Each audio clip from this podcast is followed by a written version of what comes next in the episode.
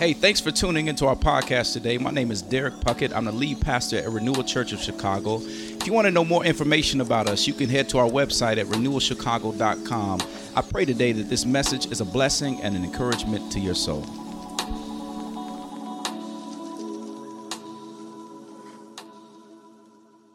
Good morning, Renewal Church of Chicago. My name is Steve Coble, and it is a joy to be with you all this morning. If you would, uh, grab your Bible right there in your living room or wherever you may be and turn with me to Matthew chapter 5. And we're going to look specifically at verse 7 and make our way through uh, the Beatitudes at the beginning of the Sermon on the Mount, where Jesus speaks to his followers. And, uh, and I, I want to say, just by way of introduction, me and your pastor, uh, Derek, have been friends since we were 12 years old. Uh, and so I feel like I have been a part of the story of renewal of Chicago, Renewal Church of Chicago from afar. And it is a joy to be up close and personal with you in your living room this morning. Um, and so excited in this particular time period, in this season of uh, Western American history, that there's a church called Renewal Church of Chicago that reflects the kingdom of heaven here on earth. So when you've got Matthew chapter 5, verse 7, would you do me a favor? It is good for my soul if you would just shout back at me, even though I can't hear you. I got it. All right. Matthew chapter 5 and verse 7. Blessed are the merciful, for they shall receive mercy. Blessed are the merciful, for they shall receive mercy. It was recently Mother's Day uh, a few weeks ago, and uh, I, I, really had a uh, strange and unique time. My grandmother passed away a couple of months ago, and my mother passed away in October. And so it was a, a really unique uh, experience for me to uh, go through Mother's Day without them. But every Mother's Day, that comes around, I'm always reminded of one particular story of my mom and us together. Uh, I was in the garage and super excited that my mom had purchased for me a basketball goal. Now, if uh, if you're from Indiana, then you understand how serious basketball is and having a basketball and a basketball goal is. And I know that I got friends from Michigan, and you're from Chicago, or you're from uh, uh, lower parts of Illinois, and you think that you're serious about basketball. But let me just tell you if you don't know what knockout is, if you don't know what horse is, those are games that we played with Michael Jordan, Last Dance, seriousness. And if you don't know what those games are, then you've proven my point. You're not serious about basketball like we're serious about basketball in Indiana. I digress. But, but let me tell you, uh, this basketball goal was the highlight of my year. It was one of those goals that you filled up with water in the bottom, uh, and uh, and it was adjustable. So it was placed in our garage because we hadn't set up the concrete yet in the backyard, and so it was lowered to its lowest point, and at the top of the backboard touched the top of the garage. And my mom was in the garage having a conversation with the neighbor and the only other thing in the garage was my father's 1989 Nissan Maxima. And the thing that you have to know is that my father passed away when I was four years old, and this was sort of the one thing that truly represented my dad, and it was the only family car.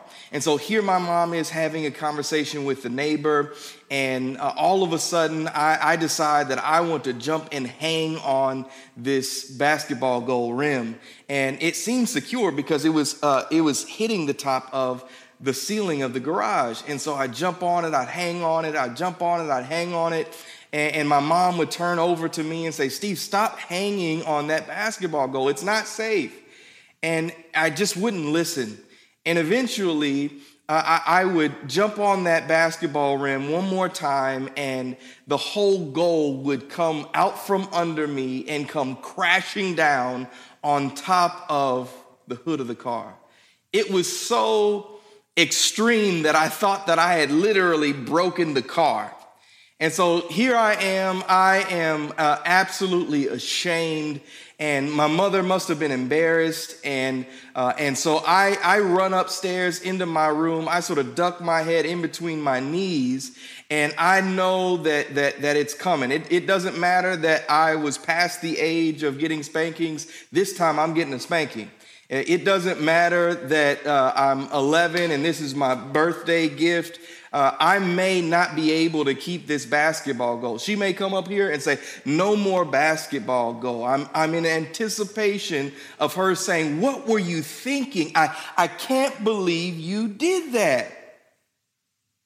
You ought to be ashamed of yourself. And yet, my mother came upstairs sat down on the ground with me in my room, put her arms around me, and she said, It's just a car. It's just a car. And it was in that moment that I realized a truism of life.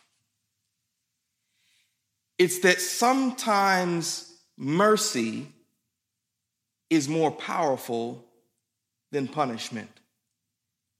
Let me say it again. There are going to be times in life when sometimes mercy is more powerful than punishment.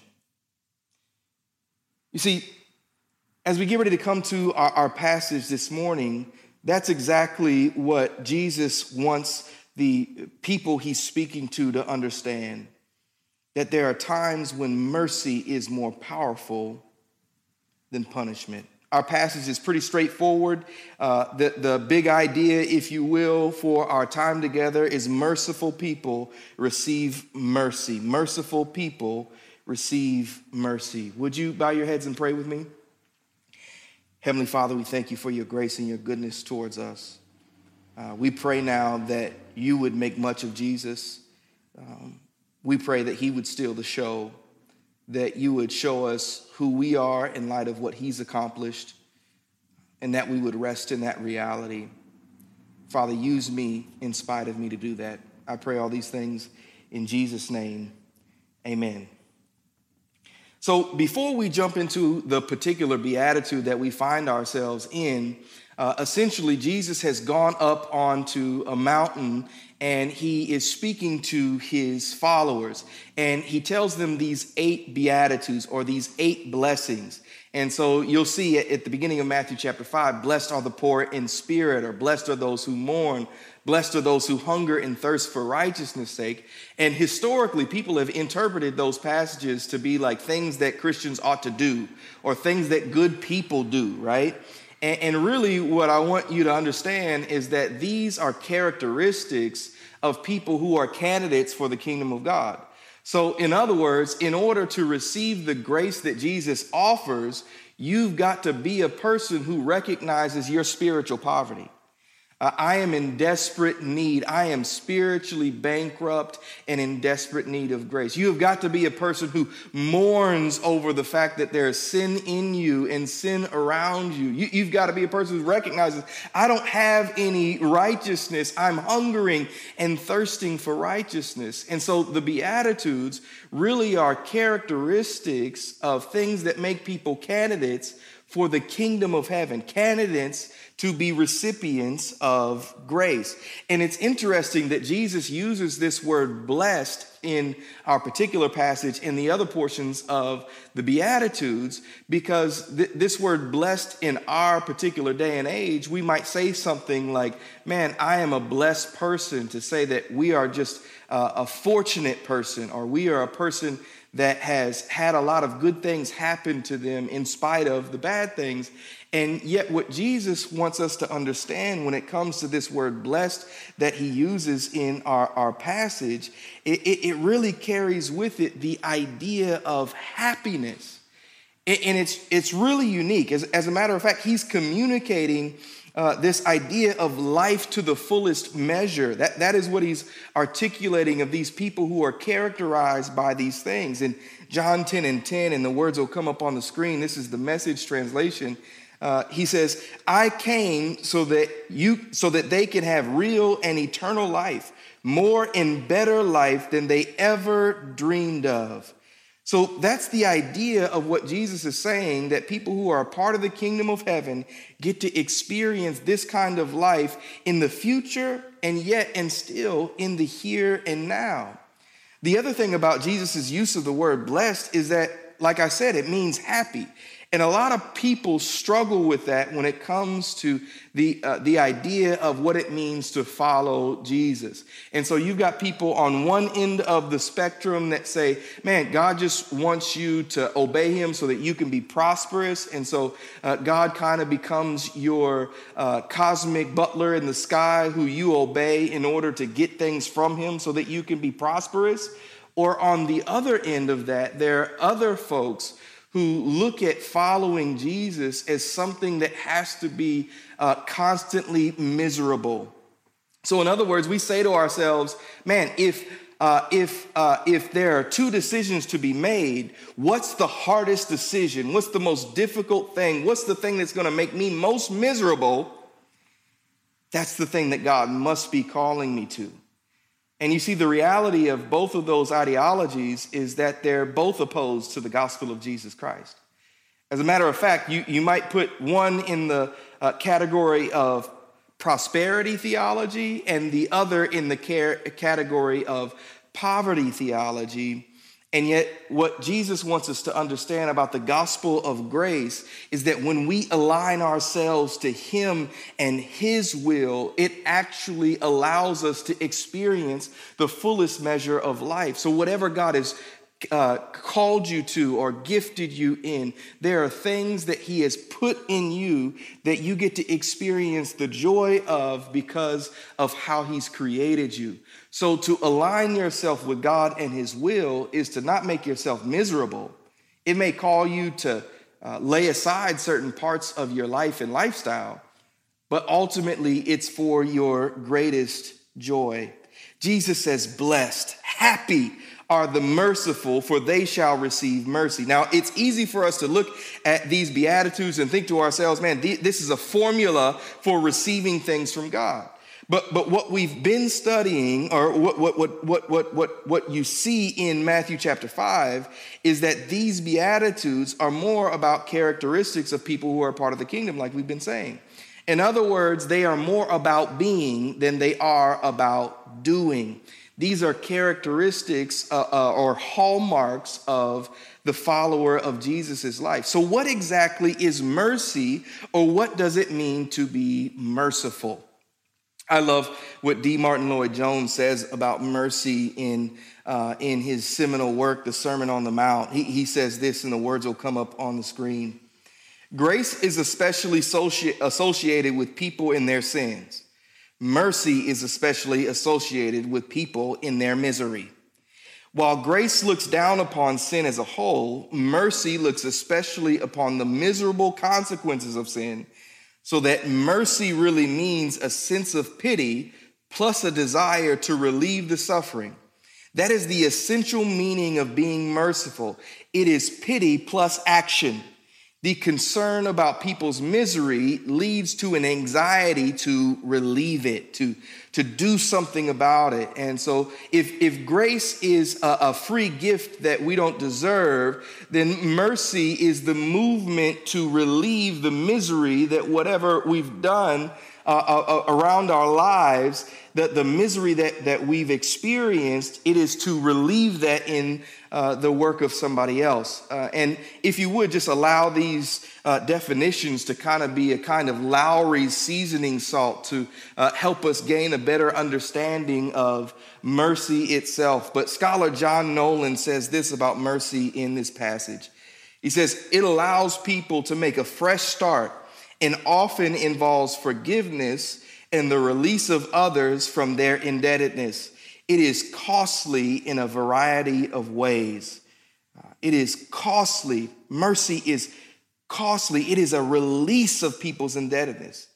He says, Blessed are the merciful, Jesus says, for they shall receive mercy. Now, look with me at that word merciful uh, in, uh, and mercy in our passage. Both of them in the original language. The New Testament is originally written in a language called Greek, and both of them begin with the root word uh, Eliamon. Eliaman. Uh, it means to show compassion. It is the ability to sympathize with another, to get inside the skin of another, and thus you are able to dispense mercy. Uh, it's a person who's able to connect with you, uh, to step into the shoes of another and identify with you.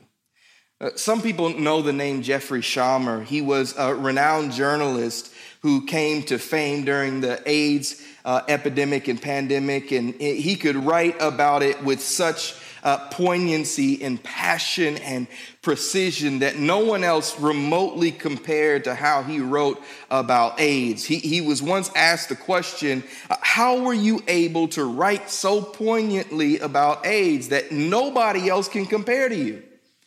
And he said, I have a unique advantage than other people when it comes to the issue of AIDS. You see, I actually have it. The reason why Jeffrey Dahmer was able to write so poignantly about AIDS is because he identified directly with the person who had AIDS. You see, this idea of mercy is to get into the skin of another. Mercy is to put yourself into the experience, into the shoes of another person. About 10 years ago, I was a seminary student in Memphis, Tennessee.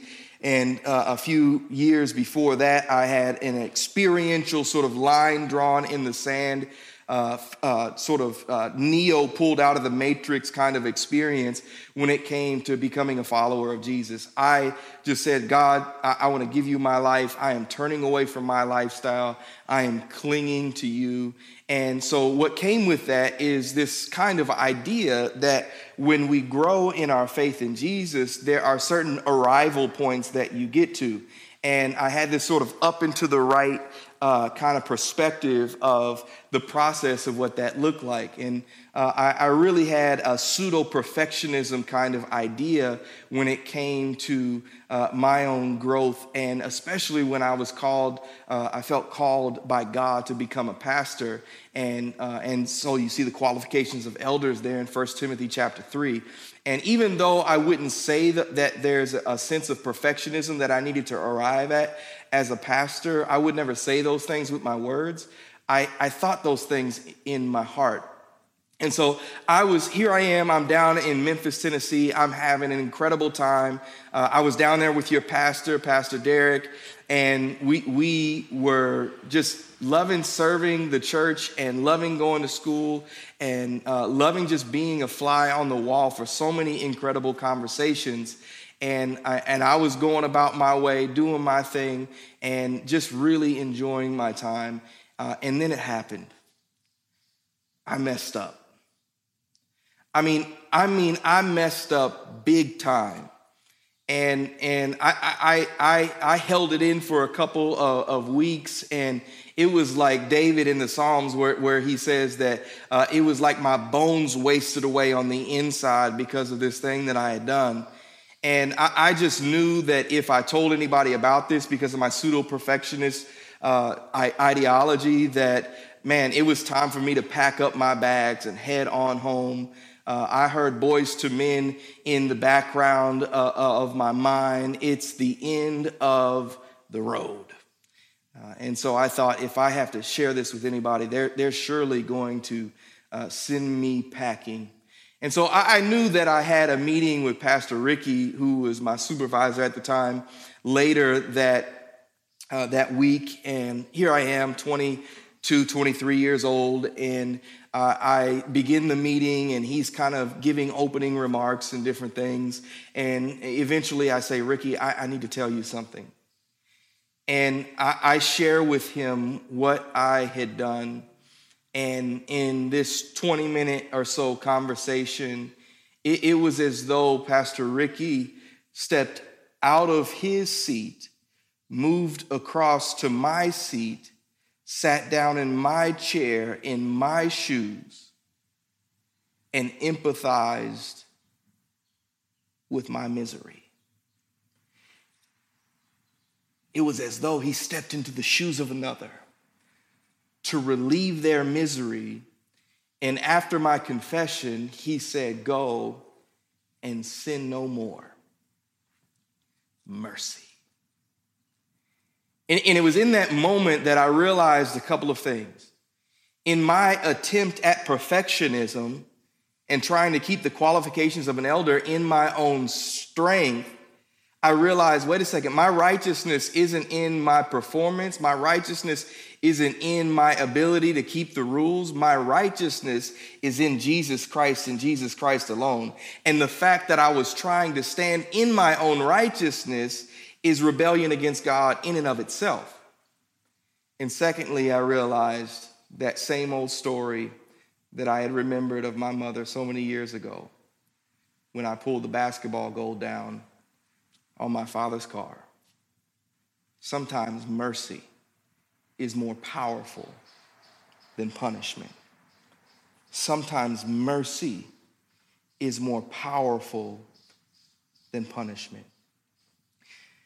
And yet, the reality, even though many of us understand that to be a truism of life, the reality is that we live in a society right now where even the insinuation of wrongdoing uh, from others brings outrage.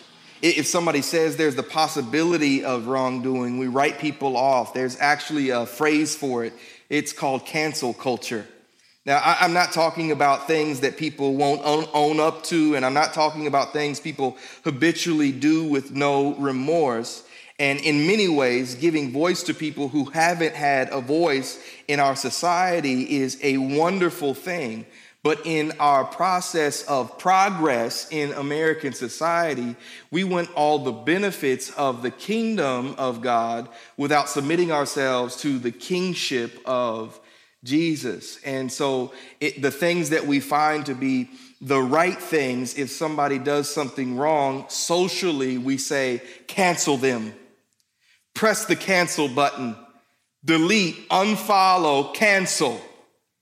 And that's just a part of, of our culture. There's this mob mentality of shaming people or publicly shaming people until they are no longer able to exist in the public sphere.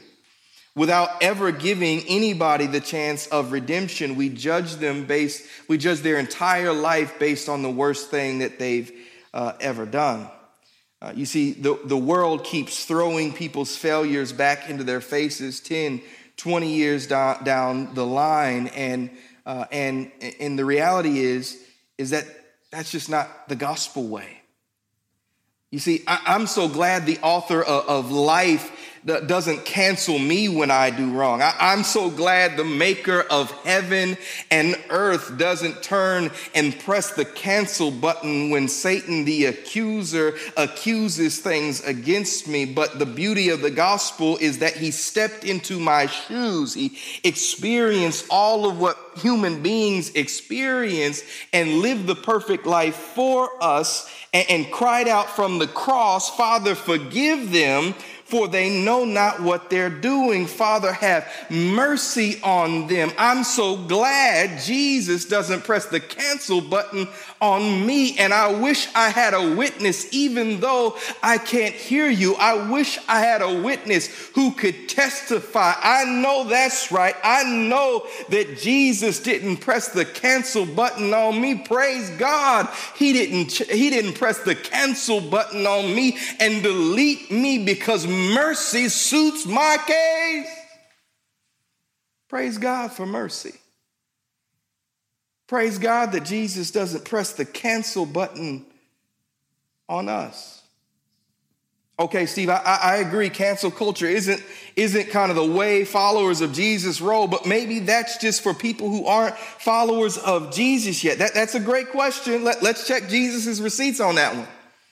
The guy who Jesus said, Upon this rock I'll build my church, Jesus told as he was getting ready to be brutally murdered, he tells the apostle Peter, You're going to deny me three times tonight. And Peter says, No way, Lord, that, that, that, that, that, that, that would never be the case. And, and if there ever was a time in human history for somebody to press the cancel button, this was it. Peter did deny Jesus three times, but Jesus still didn't deny Peter. He still built his church upon that rock. But see, there's some other bad stuff that Jesus can't have mercy on, right? Like one day Jesus was at the temple in Jerusalem and, and some religious leaders brought a woman to him who had been caught in the act of adultery. And so she didn't go to the Pharisees uh, and say, "Hey, I really messed up." She she didn't uh, she didn't say, "Hey, Jesus, I'm coming to you to confess my sins." She was caught in the act and they brought her to Jesus. And, and, and, and the Bible tells us that uh, the, the, the, the religious leaders of that time said that the law says for her to be stoned. And what do you say, Jesus? And the Bible says in John chapter 8 that he uh, went down to the ground and grabbed a stick and began to write in the sand. And what many Bible scholars uh, propose is that Jesus began to write in the sand the many sins that the religious leaders had done that nobody knew about. And as soon as he gets done writing in the sand, he looks up to the woman who was caught in the act of adultery and he says, Where are your accusers? She says, They've all gone. He says, Is there no one to condemn you? She says, No one. He looks at her and says, Well, neither do I. Go and sin no more. We all need mercy. The beauty of the gospel storyline is that God has afforded us that mercy through the person and work of Jesus Christ. And the reason why Jesus can uh, can be merciful to this woman caught in the act of adultery is because he came to perform the greatest act of mercy. He, he came as the one offended by your sin and my sin, and he acted to relieve the misery, to step into our shoes. He, he took on the misery of sin on the cross, and he extends that mercy to everyone who would cling to him as the object of mercy. And as we follow him, we, we, we have to become people who are like him, who are characterized by mercy. And our failure to be characterized by mercy really means we have failed to recognize that we are the ones who are poor in spirit. We are the ones who should be mourning over our sin. We are the ones who should be hungering and thirsting for righteousness because we don't have it. And, and, and the reality is, if we're still holding on to grudges and not being characterized by mercy, we we're not people who are poor in spirit because we really think that we have some kind of spiritual merit to present to God. We're not hungering and thirsting for righteousness because we think that we actually have some righteousness of our own, and we just become the religious leaders who brought the woman caught in the act of adultery to Jesus and blind to our own spiritual bankruptcy. We all need mercy. Not just to begin, we need mercy to continue to the end. And so here I am. I'm at your neighborhood. I've pulled up to your apartment courtyard. You're grilling out on the grill. And I'm sipping on a white claw. I mean, a watermelon Waterloo. If I could just send a note of wisdom your way, I want to ask you a question. To the parents who are holding that little child right now in your arms, you're sitting there and, and, and, and you know that this is this child is the apple of uh, of your eye and uh, and and they, they are they are everything to you and you have this trajectory set in your mind for them that's always up and to the right and they're going to accomplish incredibly great things the reality of their lives is that beautiful child who you think can do no wrong is going to disappoint you one day. They're going to do something wrong. That little child is going to be kicked out of school. They're going to get a bad report on their report card. They're going to grow up and they're going to have a run in with the police. They're going to grow up and they're going to get some girl pregnant. They're going to grow up and they're going to get pregnant. And you will have an opportunity to make a decision. Mercy or punishment. Mercy or punishment. Let, let me go a little bit further. Let me not even uh, uh, uh, apply them to you specifically, but let me ask you a question. What is that thing that your child could do that you would be most embarrassed by? Got it? That thing. Will your parenting be characterized by mercy in that moment? Or will it be characterized by punishment?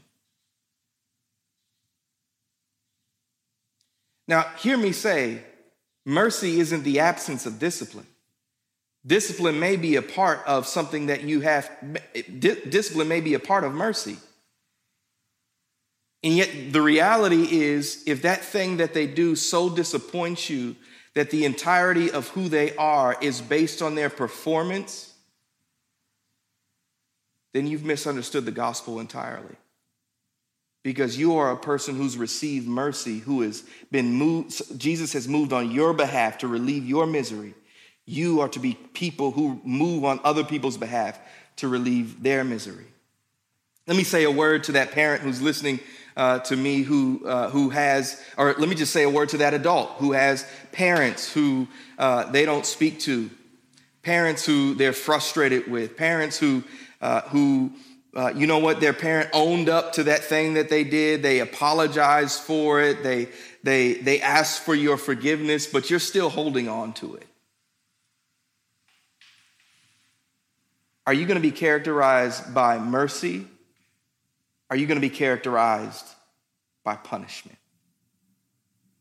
Maybe you need to pick up the phone today and say, Mercy suits my case, and so I need to extend mercy.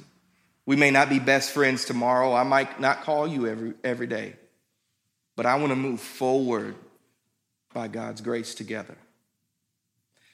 Somebody, you're a boss and you've got people who report to you, and I know that cancel culture is popular, and you've got a, a, a objective that you've got to meet at the end of the month, and uh, and the reality is, is sometimes people aren't good that are a part of your team, and so you've got to fire people sometimes, and, and yet the truth of the gospel is that if you're a follower of Jesus, you cannot be characterized by cancel culture.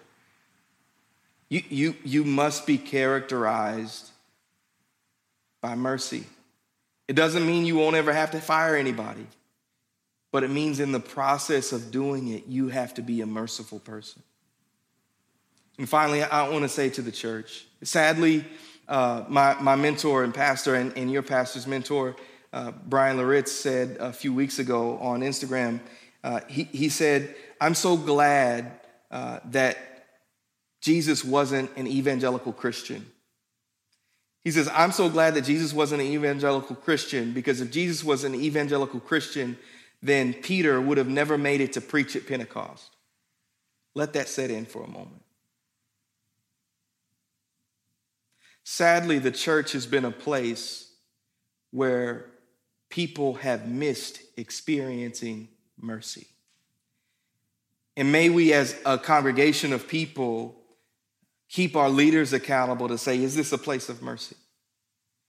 Keep those, those that future elder, that, that future uh, Christian leader, remind yourself of the gospel of grace that you didn't get into this thing through your own righteousness, but you got into it and you continue in it by God's grace and mercy. merciful people will receive mercy. Let's pray together. Father, thank you for your word. Thank you for the gospel of grace. Thank you for mercy. Thank you that you moved on our behalf to relieve our misery so that we could experience intimacy with you and intimacy with one another. Would we remind ourselves this week blessed, happy are those who extend mercy, who live in line with the characteristics, customs, and practices of the kingdom of heaven. It's in Jesus' name that I pray. Thanks again for tuning into our podcast today. I pray that it was a blessing and an encouragement to your soul. I look to see you at one of our services at 9:30 or 11 a.m. on Sunday morning. Take care. God bless you.